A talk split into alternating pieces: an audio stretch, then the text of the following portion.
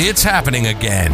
Welcome to Work Cookie, a SEBOC podcast. As we broadcast around the world, get bite-sized morsels and tidbits from our industrial organizational psychologists, other experts, and the latest research on the workplace to boost your organization's effectiveness. Sign up now at seboc.com. That's SEBOC.com to engage with our community, gain a sense of belonging, access our other media, and get rapid advice from our experts at seboc.com. Welcome. I'm Dr. Jeremy Lookabaugh, Industrial Organizational Psychology Consultant and Workplace Communication and Negotiation Coach.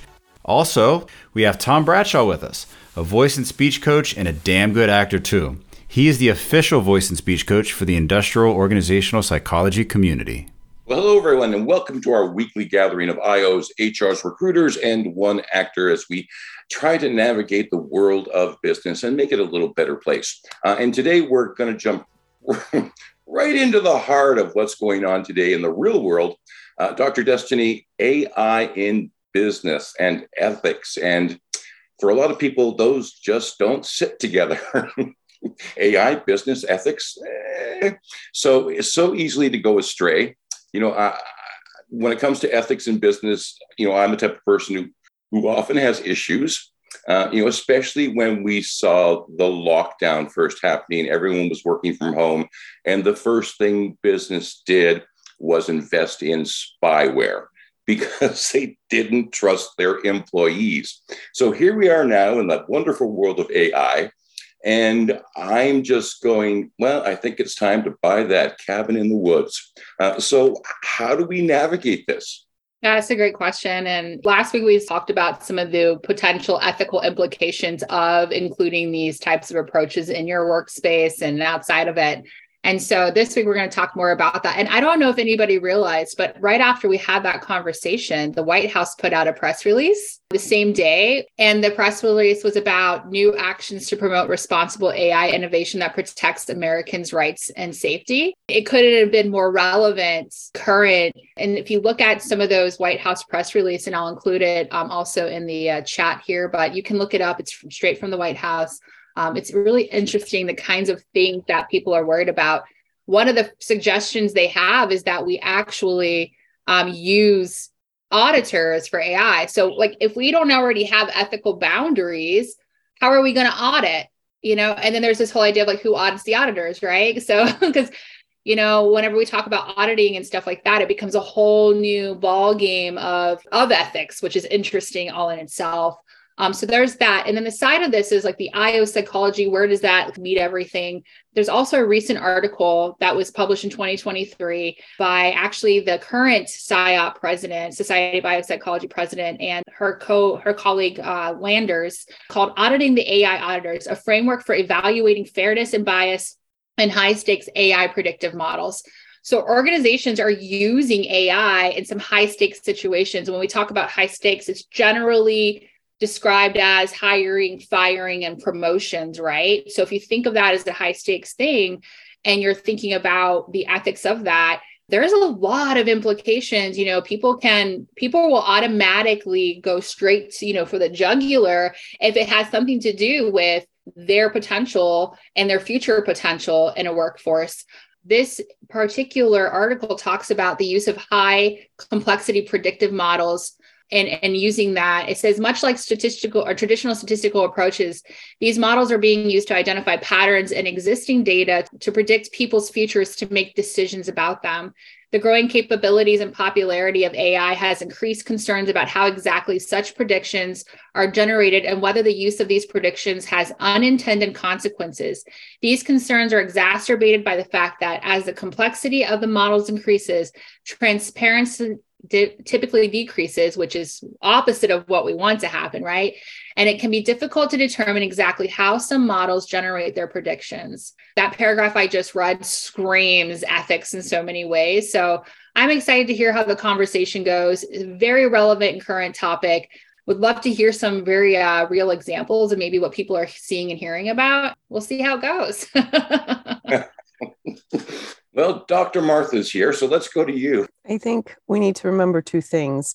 Anytime we talk about technology of any sort, or AI, whatever the topic is, there are two things to consider that come into play: those who design the technology in question, and then those who use it, right? Because you can use a knife to butter your toast or to slit someone's throat. So what are we talking about here? It's all about what humanity does with a tool, right? You can use so many things for so many different reasons, for good or for bad.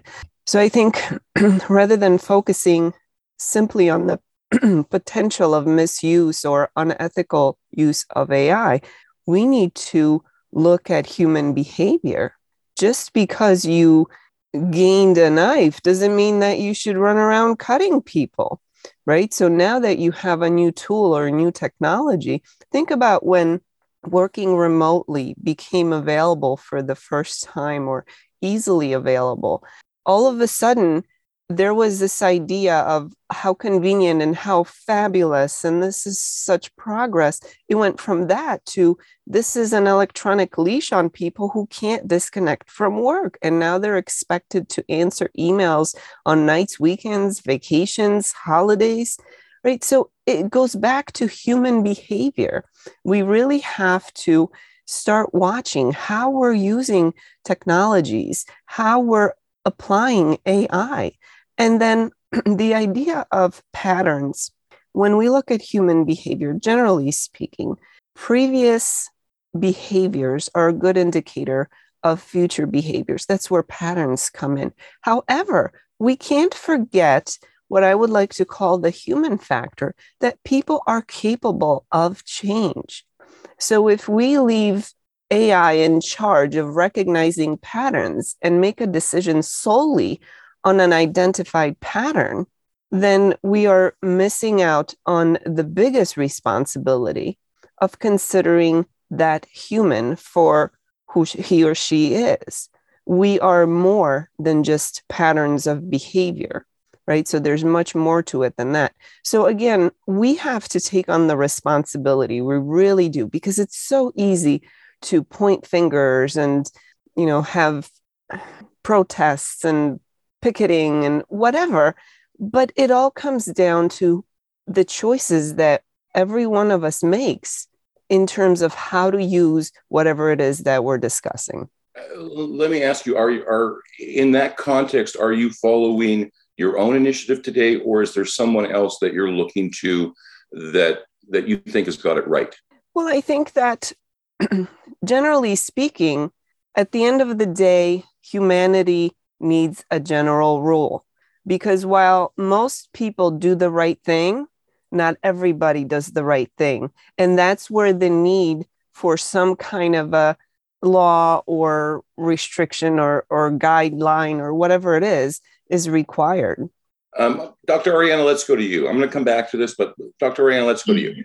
No, Tom, yeah, I think that what you're saying is very relevant, and it's similar to what I was going to say, which is now that we have these new tools, I think it's great that we're starting these conversations. And I think that's where this needs to begin, is what are we comfortable with? We should outline what our fears are, come together as organizations. And if organizations are going to start adopting AI, which most or many are at a rapid speed, trying to align on how is it that we want to leverage this technology? What are our objectives? What are the benefits? But also, what are the risk areas? And how are we as an organizational community going to use this in a healthy way? And related to that, but a little different, is also, you know, hoping and encouraging tech providers that are developing these tools to have ethics in mind as well. I'm a little worried about this space because I've seen in some recent layoffs that sometimes at tech companies that when things get tight, that they'll cut the ethics department, you know, or not the ethics department, but perhaps the experts that were hired to be ethics advisors. And as we are looking at a potential recession and, you know, a lot of us looking at inflation and all of those economic factors impacting our workplace, I hope that we can continue to invest in ethics, because it's not just on the sidelines. It impacts all of our functioning with these tools that are being used.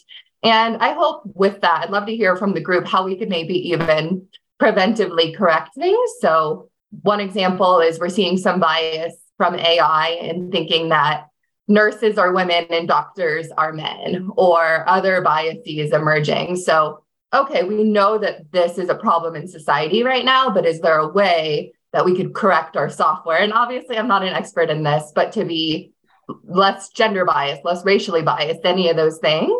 And it's similarly happening in the DEI space where, you know, we've gone and wanted all these new initiatives around diversity, equity, and inclusion. We know the benefits and we know the ROI. And yet we're seeing that those departments are often or can be cut in things like layoffs. So I think that it's just looking at what we value, what our shared agreements are, and how we continue to invest in these areas.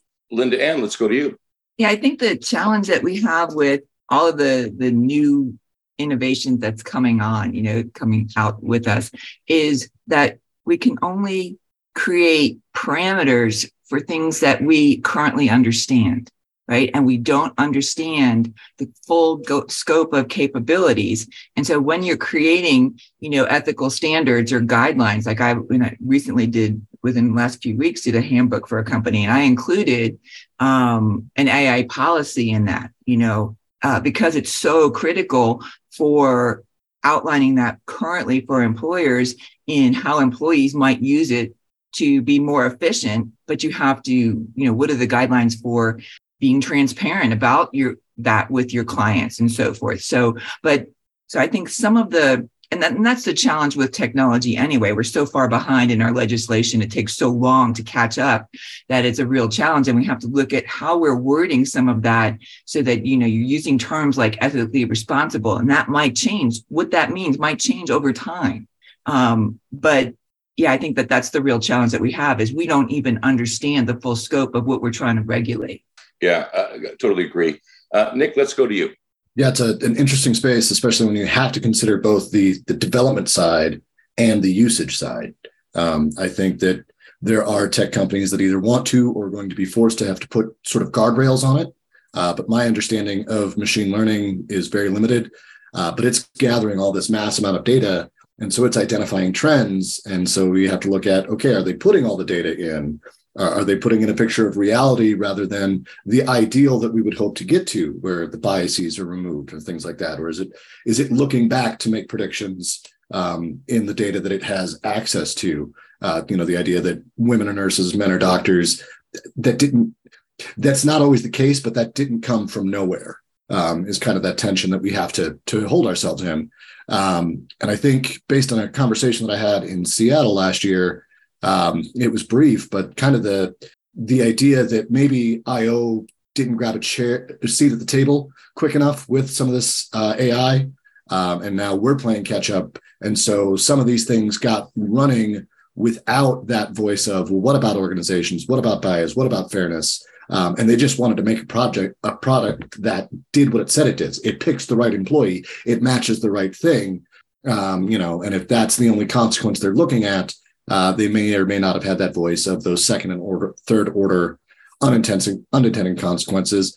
And unlike what I had to do in math class in high school, these machines don't show their work. They just adapt, adopt, and move on. And so we don't see how they got from A to X. And that's the transparency part that I think so many people are clamoring for. If we can see where it started to go off the rails, and it's going to be just that incremental little shift every time, perhaps we can choose different paths and allow it to program in different ways. Aaron, let's go to you. Yeah, thanks, Tom. So in preparation for this, I was looking at a couple papers. I actually still have articles that are open up right now, but they post quite a few different things I wanted to touch on. First and foremost, Dr. Martha mentioned earlier, like the difference between the general ethical code and then the individual application of such. And that was the very first thing I thought of from last week, sitting and thinking, you know, we talked about, hey, who's going to be the expert talking about it? And we gave some examples of like business leaders. And I thought, you know, we've got ethics, and then we have morals. And that's what Dr. Martha touched on, is definitely considering, okay, we have a generalized ethical baseline, but then we have the individual applications of it. And that leads me to think, well, I think that the ethical code is not going to be one size fits all. The basic one is going to be just that, basic. And then you'll have to look at the application of the AI and have separate ethics almost for it, such as if I get an AI that looks for a hiring, then we need to make sure that there's ethics around bias, age groups, et cetera, as we touched on. But then if I have an AI that, I don't know, just pulling this out of thin air, like just tracks if you're in the office more often than not, something like that, right? Then it'll be significantly less intrusive theoretically. It'll just track if you're walking through the door and then if you walk out, something like that. And so the ethics will shift also based on the intent. But it's definitely, I think at this stage, we just need something, but understanding that this is a prototype ethical code. It's not one size fits all. It's a step in the right direction. Second, we talked a little bit about the researchers creating AI and then the practitioners. Well, as individuals in IO psychology, we're very familiar with the researcher practitioner gap.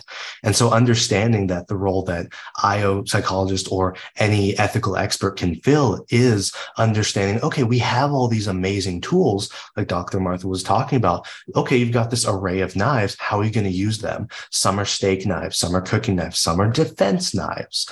And so it's understanding, well, how do we get that training? How do we learn? How do we know what is applied here? Where's that practitioner and researcher gap? As new shiny things come out, do we as a business need that?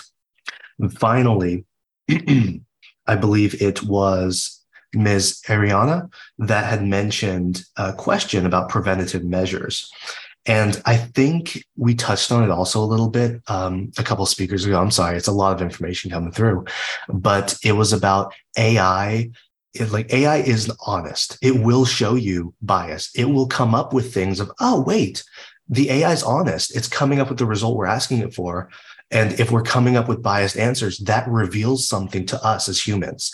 That gives us a creative data point to say, oh, we can change this as a society. Now a new problem is brought to our attention because AI is honest. AI is not going to lie to us at this stage, right? Because we still have that fear in the future, but it's not going to lie at this stage of, oh, if I ask you, hey, what are the 5 best ways to validate somebody when you listen? It's like, oh, well, here's the things that research says. Okay. Oh, you know, 0.3 and 5 actually don't sound all that good.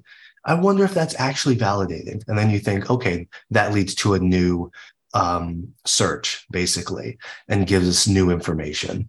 Isn't there a fear, though, that if the AI is giving me the information, that if it supports my already existing beliefs, I'm not going to actually question the validity of it? Oh, 100%. Confirmation bias is something we've been dealing with forever. And so I think that comes back to ethics versus morals is, we as human beings still have to be willing to challenge ourselves. I think a lot of people see AI and they think of like the movie WALL-E, where we're all just in chairs and we're being fed food and we're just lazy sitting around.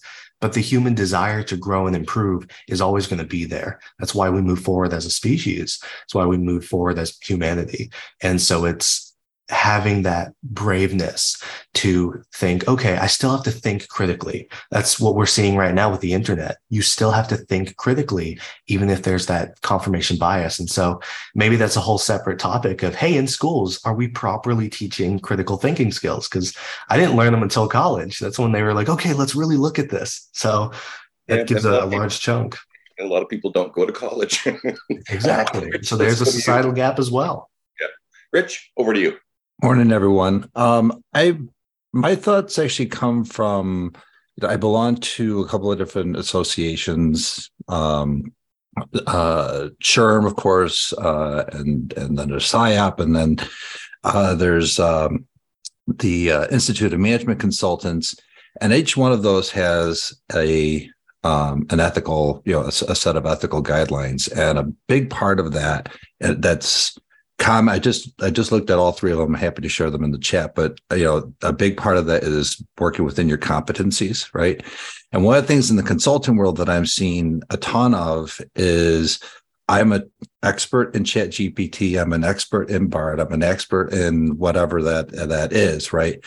And so is, do we have the scientific, is there the body of knowledge, the research and all that to really support whether or not you can really act within that competency, and say that, I'm an expert in, but, and I think that's important to keep in mind when you're working with AI is, working collaboratively with people who have experience, just having that mindset of that growth mindset of, adding to your KSAOs, to really, develop yourself before you go and try to develop others. Does that make sense? Yeah, it certainly does. But you're right. It's so easy to brand yourself as an expert now in just about anything. Brendan, let's go to you. So I know LindaAnn was touching on this, and I know Dr. Martha was talking about it last week. And then Tom, I don't mean to throw you under the bus with your comment on the government needs to be the one regulating this, because it's absolutely frightening that was ever even a thought that went through your head. But I'll give you a pass on that one. But within the concept of this is that public policy is not going to be what drives this forward. Public policy is usually a bare minimum that is like, allows for loopholes for somebody to get through things, and people always find those loopholes. I see AI as being something that it's obviously vulnerable to that as well. But private sector is really going to be what drives this forward. It's the same thing with innovations. I know we have a lot of military on here. I have a lot of military friends, and I'm very thankful for them. But they tell me a lot of what happens in overseas is that, yes, the military is there, but when things start to go a certain way, to avoid politics, it gets contracted private to actually move things forward. So I believe that's going to be kind of the same situation with AI. And it's funny to me, it's that the private is actually when it's going to be make it the most ethical. It's not the public. So those are my comments on that. Well, we can have a very good conversation, but Dr. Martha, let's go to you. I want to go back to something that Aaron said when he called AI honest. I want to caution everybody about the words we choose. Honesty, the opposite of honesty is dishonesty. That implies some kind of choice making. Will I be honest with this person or not? So by calling AI honest, we are assigning to it some kind of ethical, moral code that it's making a decision of whether or not to be honest. Whereas if you think about what we have here is a collection of, let's call them facts, of what's out there. And we have this technology that collects it much faster than we could and presents it. So if AI existed during the time when most people believed that the earth was flat, it would honestly report that the earth is flat, right? So there is nothing honest or dishonest about AI. It's not a human being that can make an ethical or a moral decision. So I caution us about this, because I think words are so important because they are so powerful. And we see this in advertising all the time. Use a word over and over and over again, and people accept it as factual.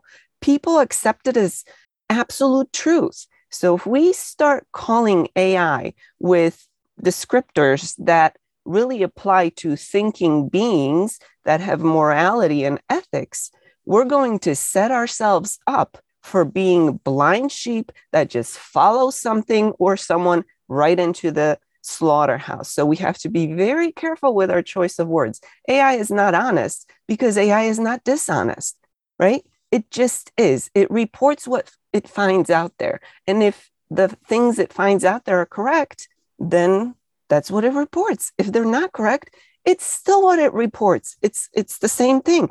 It didn't make a call. I'm going to lie about this. I'm going to skew the findings. I'm going to try to convince you of this or that, or I'm a good little honest AI. It didn't have that monologue in its head. So let's be very careful with the words we use so that we don't set ourselves up for failure down the road. Well said. LindaAnn, let's go to you. Yeah, my comment both builds on what Dr. Martha had to say, which is a very critical point to make, and then also what Aaron had come to say as well, and that is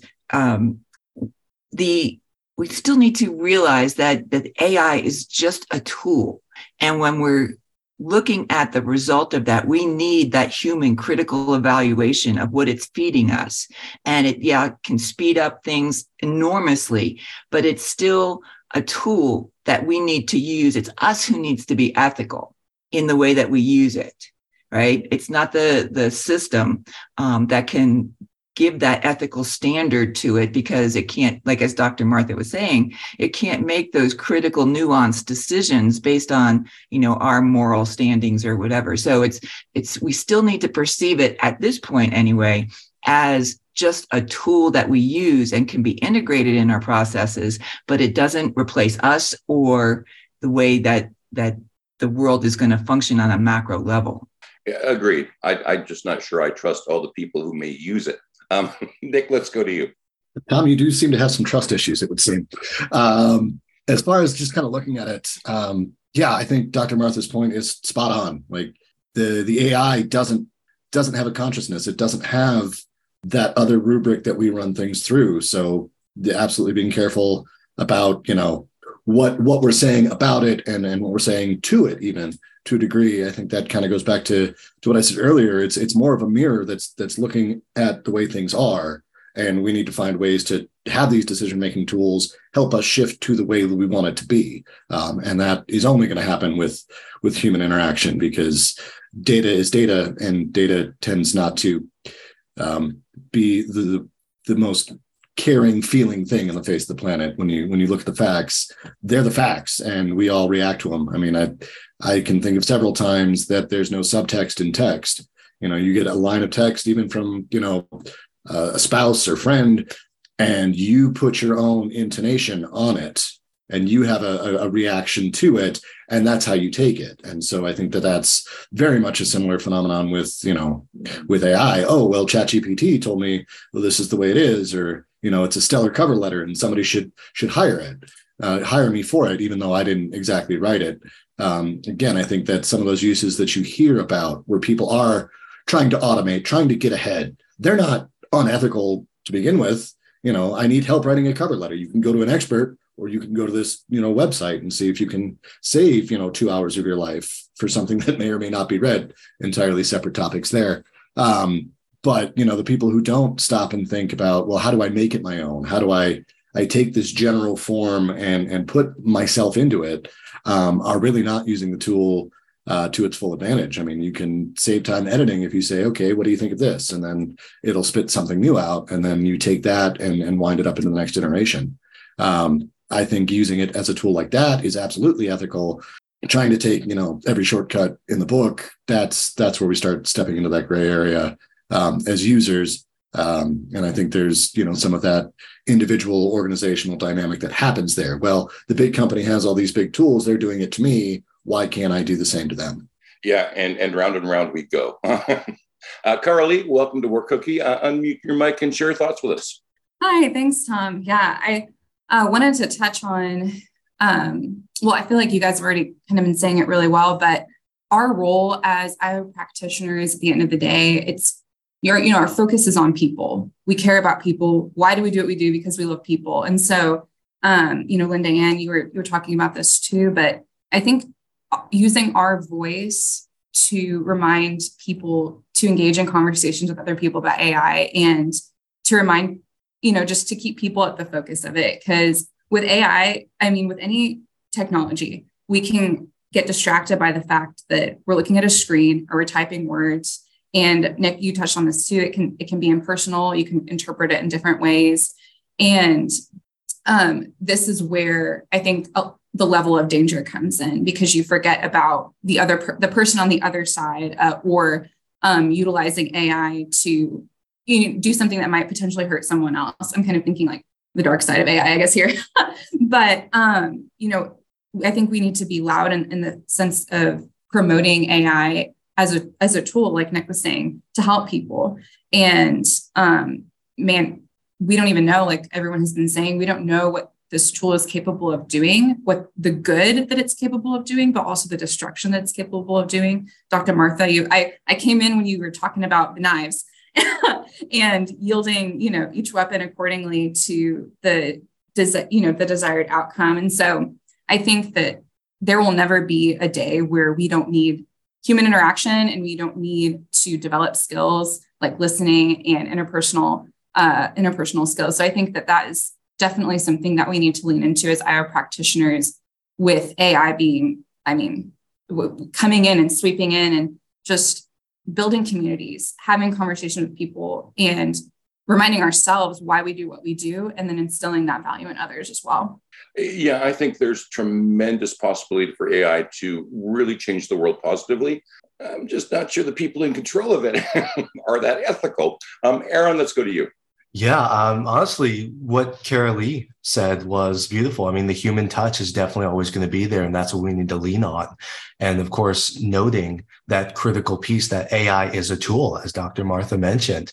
I love the challenge that comes in the panel because, yeah, thanks for keeping me honest. Right? Brought the word back because AI, right, isn't honest. It's maybe the word is straightforward, something more in line with what I was wanting. It just spits out facts. Yeah. But rather than a statement, I wanted to repose a question that came up when Nick was talking about, yeah, AI doesn't show its work. And we've talked a lot about transparency and the human aspect of, okay, we have the human variable and this is what we have to lean on.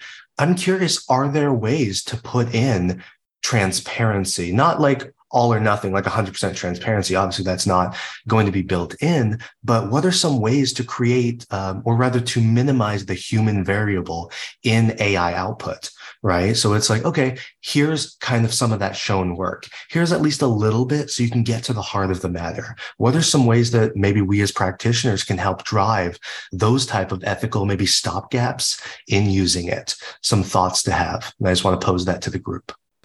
You're listening to Work Cookie, a SEBOC podcast. We'll be right back after this break. Please subscribe to the podcast because that helps us out and it helps the field of IO. And if you are in or getting into the industrial organizational psychology field and you feel a little lost in the crowd, you're looking for support to jumpstart your career, blaze your IO path, and maybe get the answers that your degree program never gave you about what it's actually like to work as an IO psych practitioner, check out SEBOC's IO Career Pathfinder membership at seboc.com. If you're a more established IO practitioner, check out our expert membership to showcase your expertise, build your brand, and be part of our initiatives. Do you lead a university's IO or applied IO psychology program? Go to seboc.com, get in touch to partner with us to build your program's brand and get solid real-world support for your students. Let us do the heavy lifting for their engagement and experiences. And businesses, get in touch. We've got the bank of experts you need for coaching, consultation, and program development and execution. Welcome back. You're listening to Work Cookie, a SEBOC podcast. Well, Dr. Arieana, let's go to you. Maybe you have some solutions. I'm not sure if I have solutions, but building on what Caralee and Aaron said, I think that's a really good perspective for us to have as we consider AI, is us as practitioners using these tools. So in a past role, I've been the one responsible for vetting all of our inventory of personality assessments. We're a consulting firm. We use a host of assessments. Well, I'm the one in charge of going in and reading the validity and reliability report and making that IO assessment around whether or not this is a tool that we should be using for leadership development, for growth, for selection even.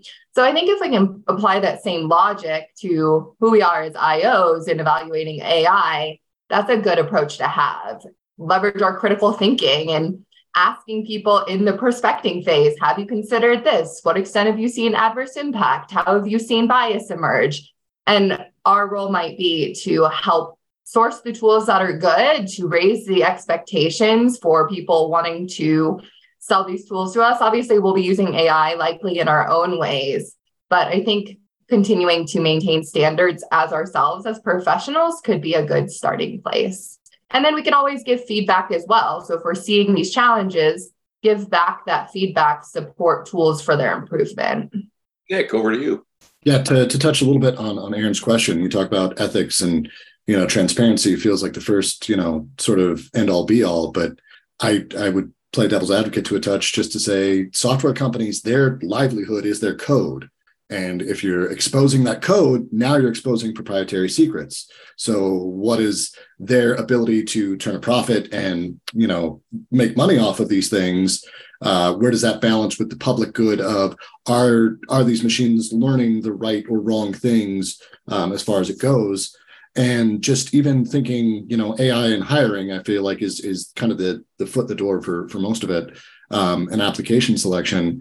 The video interviews and just, you know, blind reading of resumes, you know, everybody wants to say, well, the machines aren't fair, you know, but they might be just presenting the facts, and you might have gotten beat out by somebody who was more qualified, but it is so easy to blame a machine. And you get the standard email and go, oh, well, it wasn't reviewed by human eyes. And so I think organizations have to look at how they do apply it. They're using it to speed things up. They're using it to take some of the thought strain off of people so they can make those higher order decisions. So intention is good. Practice, you know, we've yet to see. But adding that human element to say, based on what was reviewed here, we've decided not to do that. Again, that's a touch of transparency and a human touch that, from my experience over the last year, is not always present in hiring. And it's not there with humans. So why do we think it's going to be there with the machines as well? Dr. Martha. I think it's so important what Caralee said about the importance of having this conversation. And as I'm listening to us talk, it seems like humanity, this is true for humanity throughout our existence, throughout history. Anytime we face something new, we need to have this conversation. So today we're talking about AI, but in my mind, I'm picturing some cavemen, or is it cave people? I don't know. But I'm picturing some cavemen, and maybe one of them took a rock and smashed a walnut and got at the tasty treat inside, and eureka, we have this new tool that we can get at the walnut, and it's so nice. And then some other caveman hit another guy over the head with a rock, and the conversation was needed to be had, right? So think about it. I make a little joke about it, but this is a reality for humans. Every time we face something new that we don't know what to do with it, and how we're going to behave with it, and how it's going to affect us, and how the people whose ethics may be questionable will use it. The conversation needs to be had. So that just struck me as such an important thing to say from Caralee, because if we stop having conversations at any time in our history, we're doomed. We absolutely have to continue to have these conversations. So millions of years ago, it was about the rock. Today, it's about AI. And a couple of years from now, it's going to be about something else. But the conversations have to continue. This is why we need people. This is why we need to be connected. This is why we need IOs, right? We have to continue those conversations. So I love that point. That was brilliant. Do you think we're in jeopardy today because we have seemed to have lost our ability to have even the simple conversations, let alone the difficult ones? So is maybe that's something that we have to really seriously look at, and just how do we talk to each other once again? You know, it's kind of two-sided answer for me, because on one side, I think, yes, people are so sensitive over everything. You can't say a thing. You can't say anything. Right. And we live in this so happy society on top of it. And then you throw in social media into it, and it's just a big mess. So on one side, I say, yes, we really need to learn how to talk to each other and make it safe to speak up and have actual conversations. But on the other side of that is, doesn't it seem like every single generation says something to the effect of the world is going to hell in a handbasket, and it used to be so much better? But then every generation says that. So which one is it? I don't know. I don't have the answer for that. But I think there's some truth to both sides. Yeah, I remember years ago reading a report from a teacher about how uncontrolled this student was. and how this generation is just going to lead us in the wrong direction. And it was from someone in 500 BC. So yeah, things change really slowly. LindaAnn, let's go to you. Yeah, I want to thank Dr. Martha for that graphic metaphor on the rock. It was so clear.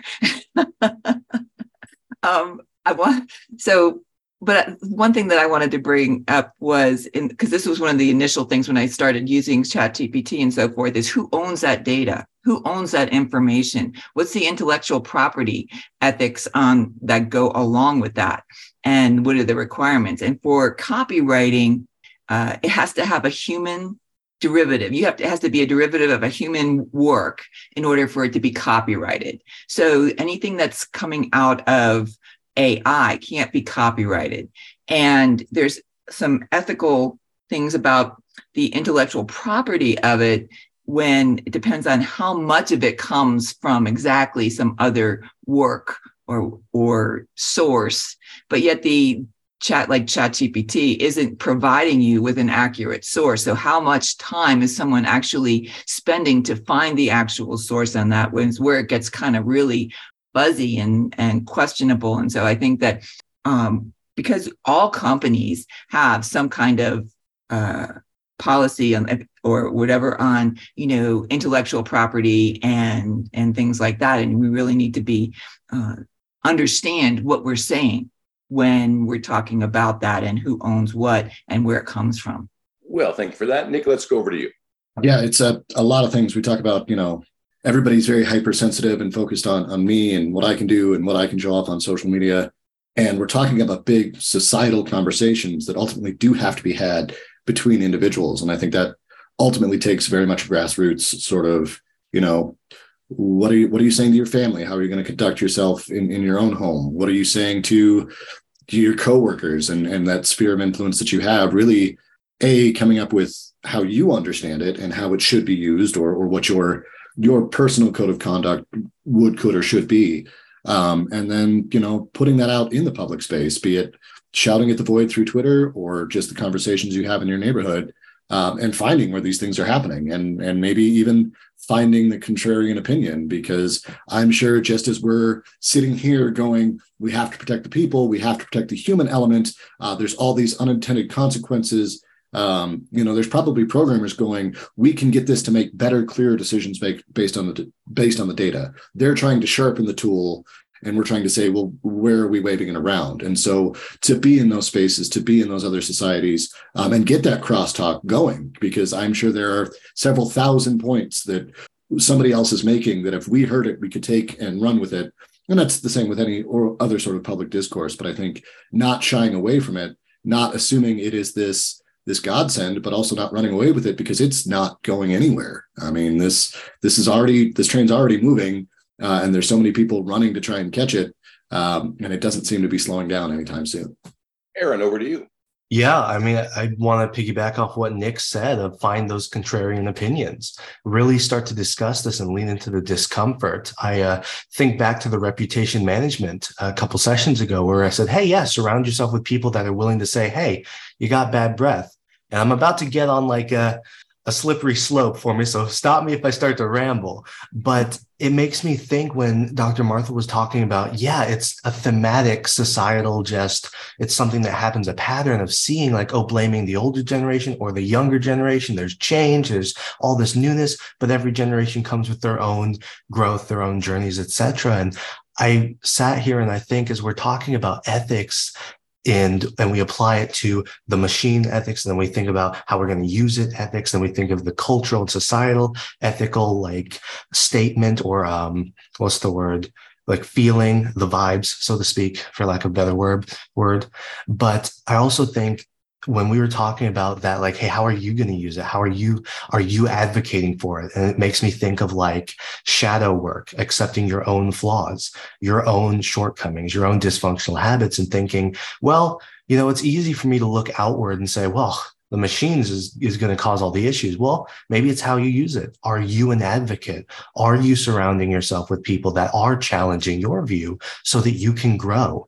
And it makes me think of this concept. I'm just pulling it up in my head. I don't know the source, unfortunately, but it's basically was talking about, we talk about VUCA, V-U-C-A, the volatility, uncertainty, ambiguity, and then C. But it's basically saying humans need to evolve themselves in order to deal with more complex situations. Just talking about how if you get from a manager into a leader, we talked a little bit about, of you move from transactional, what's the problem and how do I solve it, to, yeah, I'm navigating a lot of gray here, which is why coaches or IO practitioners close that gap with individuals. So with AI, the same thing needs to happen is you need to grow yourself individually of, okay, am I speaking out against how this is being used? Am I critically thinking about how this is, you know, applying and where the biases, et cetera? How can I plug myself in a positive way instead of just looking outward? Okay, I'm scared of this. Let's keep it away from me because it's here to stay. And Rich went ahead and pulled it up. Thank you. The C in VUCA is complexity. Thank you very much. Let me ask you this, Aaron, because what I'm hearing from right across the panel is a little bit of trust and we've got to look at different sources. But I'm a big fan. I love watching American political news. It's the best reality TV show out there. But what I'm seeing is that, most people don't watch various networks. They tune into one single network that confirms their bias, and that's what they go with. They're not actually interested in tuning into other channels. So how do we move society forward and get people thinking critically? I think first and foremost, it's simple, but it's extremely difficult. It's straightforward. It's, you expose yourself to more difficult situations. Like, get comfortable with discomfort. As a coach, leading people to push into discomfort is my job. And it's hard. It's difficult. People don't want to change. Human beings seek comfort. They seek that confirmation bias. And it's on the duty of the individual to decide, I want to change and I want to grow. And so when you talk about politics, I actually use that as an example a lot, because I have friends all over the aisle, because particularly the book Think Again by Adam Grant was something that I absolutely loved. And it brought the topic of, let's talk about values rather than talk about content, because we all want our kids to be safe. We all want to not be surrounded by people that are, causing us issues, or for lack of a better term, we don't want to be surrounded by idiots, right? And so we sit there and we all want the same thing. It's just how we're going to navigate it. And when we understand we're all looking in the same direction of, hey, AI is kind of scary. We need to make sure that we're all doing the right thing. What is the right thing to you? And what's the right thing to me? Let's talk about that. That's the focus of the conversation. And so I would say, in order to lean into that discomfort, that's the first step. But in order to do that, know the values that you're bringing to the table. What is actually happening behind the scenes in your head and in your heart, most importantly, that's driving you to take this stance. And then you can have friends of all sorts of different opinions. And there's how you get that controversial opinion, or discussions of contention, where you have different opinions and are able to, agree to disagree in some cases. Well, let me ask you, because I'm, as an actor, these are the kind of things I'm always fascinated with, where, I absolutely agree with you. We are all, it doesn't matter where you sit politically, we have so much more in common than we do that differentiates us, but we seem to focus on the difference. Is that media that's driving us into that direction? Because it's the differences which can be more sensationalized, and that gives them higher ratings. I don't think that that's a simple enough question to answer. I feel like that would be a whole nother topic for another 1 hour discussion, honestly. To give a very short answer, though, I think it comes from our own stories. I think you think of Brené Brown talking about shame, and it's during her research, it's I believe it's that 20-minute TED Talk, The Power of Vulnerability, on YouTube. And she has a phrase where she says, I asked people about love. They told me about heartbreak. So it's easy to relate to things from a place of pain because it's a more acute emotion. And that leads us to relate, I think. Contrast creates that reference point. It's always fascinated me working with young actors and working on their emotional range. It's much easier for them to access those left-hand notes, the anger, the sadness, than to express joy. It's so strange to me, but that seems to be the world we're living in. Caralee, let's go to you. Yeah, you guys are saying great things. I love this. few things that I wanted to note is just coming back to the importance of community. Putting, like Aaron, you were saying how it's really important to be intentional about putting ourselves into situations and conversations with people that think differently than us. But I think it's also important to acknowledge when conflict is present and to work, like, I'm not even thinking like differences of opinion. I'm thinking maybe even, you know, just interpersonal conflict, someone hurt you, and conflict management and conflict resolution. Man, you would think that with how much we've studied it as a human race that we would be amazing at it right now, by now, but we're not. And so us as IO practitioners, checking ourselves and making sure that we have good conflict resolution skills in our workplace, with our, with our partners, with our friends, in our community. I'm such a big proponent of community. And I think that we could, maybe this is my eternal optimism here, but I'm like, we can change the world one community at a time. Nick, you mentioned our circle of influence. We each have a circle of influence and within our communities. And I think if we really understand that we can be change agents within that, and then we can invest in those interpersonal relationships around us and help people feel human. And I think creating, like Aaron, you were saying, as a coach, you help people navigate this. And I think that we as IO practitioners, as humans, as, reputable people of society, we can create these safe spaces for people to have conversations about conflict. Let your friends know, hey, if there's ever anything that I do to hurt you, I know you can come to me and you can call me out on it. And man, there's nothing more, I think, freeing and just, it's just, it brings you, there's a closeness that happens when you're able to talk with a friend about something that they did that hurt you and they're able to receive it, or vice versa, when they're able to come to you and say, you hurt me. And then you guys are able to have a conversation about it. And so this relates to our conversation about AI, because there's going to be so many different feelings, emotions, opinions, things that happen with this tool. And, just making sure that we check ourselves first, that we're able to engage in these hard conversations and not be easily offended, having an unoffendable heart, if you will. I like that idea. Nick, let's go to you.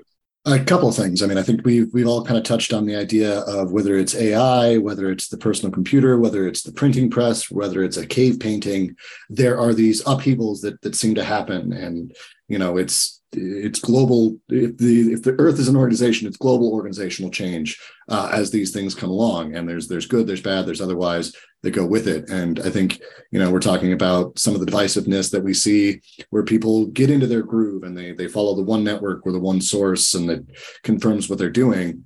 I think that's an unintended consequence of television and things like that. And it's taken, 50, 70 years to really see that, you see the ugliness of that, but then you can see, the moments in history where everybody's glued to their TV to see what's happening and how that can still bring us together as well. The analogy that's always stuck with me, and as we talk about differences among people, everyone's like, well, we're so similar. Why is all the noise there? I take it to musical terms. If you're tuning against somebody else, like two players are trying to get in tune with each other, if they're miles apart, it sounds bad, but it doesn't hurt. The closer they get to being in tune, the worse it sounds. And you're also at that point where you're making minor adjustments. And so it's that much harder to get that last half note, quarter note, whatever, term would be appropriate there. And I think that's what we see all the time. We forget the commonality and we forget that we're even trying to hit the same note from time to time. So if we're talking about those values, then yeah, okay, I want my kids to be safe. Great. So do I. Well, how do we do that? Well, we arm teachers to the teeth. No, we take away the danger. And that's where those conversations are at. And too often we hear the noise and not the common goal. And I hope that, maybe AI simplifies some of the, the researching or the getting the source material in front of everybody, so that they're asking questions and they're getting reliable information, and that automates that portion of it so we can get to that higher level discussion. If we have something that's disseminating policy in our state, okay, here's what lawmakers are doing. Now I can get involved and I can take how I feel and have hopefully an educated discussion on it. And Dr. Martha, back to you. Tom, you brought up the idea of critical thinking, which is so important when we're facing new things, new technologies. In this case, we're talking about AI, ethics. But if you consider critical thinking, there are so many variables that come into play here. It starts, funny enough, at the beginning. When a person is born into this world, there are so many influences that can either make them into a critical thinker or swing them in the other direction and prevent that or even punish critical thinking. So think about your schooling. Aaron said he didn't learn critical thinking until he was in college. What about those people who don't go to college, right? Was your school one that wanted you to conform to the program and color within the lines, or were they encouraging you to think critically? What about your family? Well, if you were born to parents who are not critical thinkers, how likely is it that they're going to raise a critical thinker? What about your society? What about your church? What about your government? Historically speaking, from an institution's point of view, critical thinkers are troublemakers. Think about, from a historical point of view, how many critical thinkers were burned at the stake or otherwise made into pariahs or imprisoned or whatever the case may be. So to us, critical thinking, everybody should do it. It's the best thing since sliced bread. Yes. But when we look at humanity as a whole, there are so many things that come into play. It's no wonder that hardly anybody thinks anymore, much less thinks critically. So this is a very important part of the conversation, because as we are faced with new and more complex new things, right? Moving away from the rock. And now we're talking AI. We really need that critical thinking, because every person needs to be able to assess for themselves what they're working with, what they're looking at, and what the potential ethical implications are. See, we agree most of the time. LindaAnn, let's go to you. I'm reflecting on something that someone told me the other day about having so many rules that nobody is even willing to deal with it. And something that I applied when I was a school teacher, you know, there was always about what are classroom rules, you know, and the kids would make all the whatever. I only had one. And I think in the case of AI, it may be a situation, and this, I'm open to debate on this, but maybe a little bit of less might be more. For example, the rule I had in my classroom was you were not allowed to interfere with someone else's right to learn, right? That was the only rule. And that covered so much, but it was easy to understand. And so I think that something like that might be a better path to take in when we're talking about something that's as complex and as evolving as AI and some other things. Well, Dr. Destinee, this hour has flown by. It felt like about 5 minutes because this is a fascinating conversation. And while I can't say I feel a lot better about the future in AI, it does make me feel good to know that there are IO psychologists out there who could actually lead us to a better future. So how did we do today? I mean, I don't think I've laughed that hard during one of these. Off to the side here. I loved all the analogies and the visualizations, especially for those of us who are visual learners and communicators. So really enjoyed that. But we got to the core of a lot of the things that we're all thinking about, but not really sometimes able to kind of put words or frameworks around to kind of communicate that. And that's interesting, because that's exactly what we're talking about in terms of AI here, right? Is like, how do we create those guidelines and frameworks around something that is just really hard to conceptualize? And, you know, I think something to consider too, like, you know, if we just look at through like a frame of automation, think about all the things that have been automated in our lives that have made it a lot easier and made things more productive and all of these. I found some interesting research that said that O-Net data to show that there's economists that did a study and showed that O-Net data showed that 30 or so tasks comprise most jobs. Only a few are easily automatable given current technology. So if you think about that, you know, all these other people predicting like what almost half of your jobs going away, if you look at it and break it down through an IO framework and a lens of like actual things and, you know, actions and all of those things you're supposed to do, not everything can be automated. So, you know, automation equals artificial intelligence. Like we talked about last week, it's not necessarily the takeover of the robots or the robot overlord, you know, that everybody is worried about. It's interesting though, there are some robot takeovers. For example, I had a surgery done that was a robotic surgery. And guess what? A human had to control the robot. So, you know what I mean? And the robot was just doing as it, but it made my recovery much faster. There was a lot of good things for me as a patient and for the doctor too. So something else to think about. So while it's a scary, unstructured world out there, I think there's so much possibility that's exciting, and that we should just kind of, you know, think about that too. And then obviously, just as you mentioned, Tom, like always lean on professionals like IO psychologists who come to the table with a lot of different perspective as far as, you know, how systems and processes work. Because if you think about this, is really just a big system.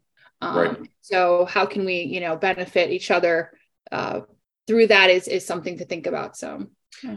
And we're not going to leave the AI topic alone next week. We're going to continue the discussion, right? Oh, yeah. So we don't have the determined topic right this second, but it will be posted soon. There is so much, and we're actually thinking, Tom, and you might be able to elaborate a little bit more potentially in the future. We're actually thinking about doing an entire podcast dedicated to just AI and all of its interesting quirks as we continue to move forward in the space. So, yeah, this isn't going away. This is only going to grow and become probably more complex. So, yeah. Yes. But exactly. Then again, we have game night, you know, as well. That's right. We do. We have, there are some fun things to talk about too, you know, not just, so yes, there are some events coming up, especially for our members. There's a mind trap game. There's all kinds of different activities. We have an upcoming conference that's free once again, and we would love to have people come and attend that and learn more. So yes, lots of things going on, and we appreciate everybody's support. Well, thank you very much for that. And thanks everyone who participated in our panel today. And, you know, just a friendly reminder, if you'd like to join us here in the live version, we are on Thursdays, depending on your time zone, depending on the time that we're on. But you are more than welcome to join us and share your voice with the rest of the IO world. All right, with that, Dr. Destinee, perhaps you should count us out, and we'll see everyone back here in 1 week's time. In 3, 2, 1. Thanks for listening to this episode of Work Cookie, a SEBOC podcast. Don't forget to sign up at seboc.com. That's SEBOC.com to engage with our community, gain a sense of belonging, access our other media, and get rapid advice from experts. Would it be a bad idea to make your most challenging workplace problems go away? At seboc.com.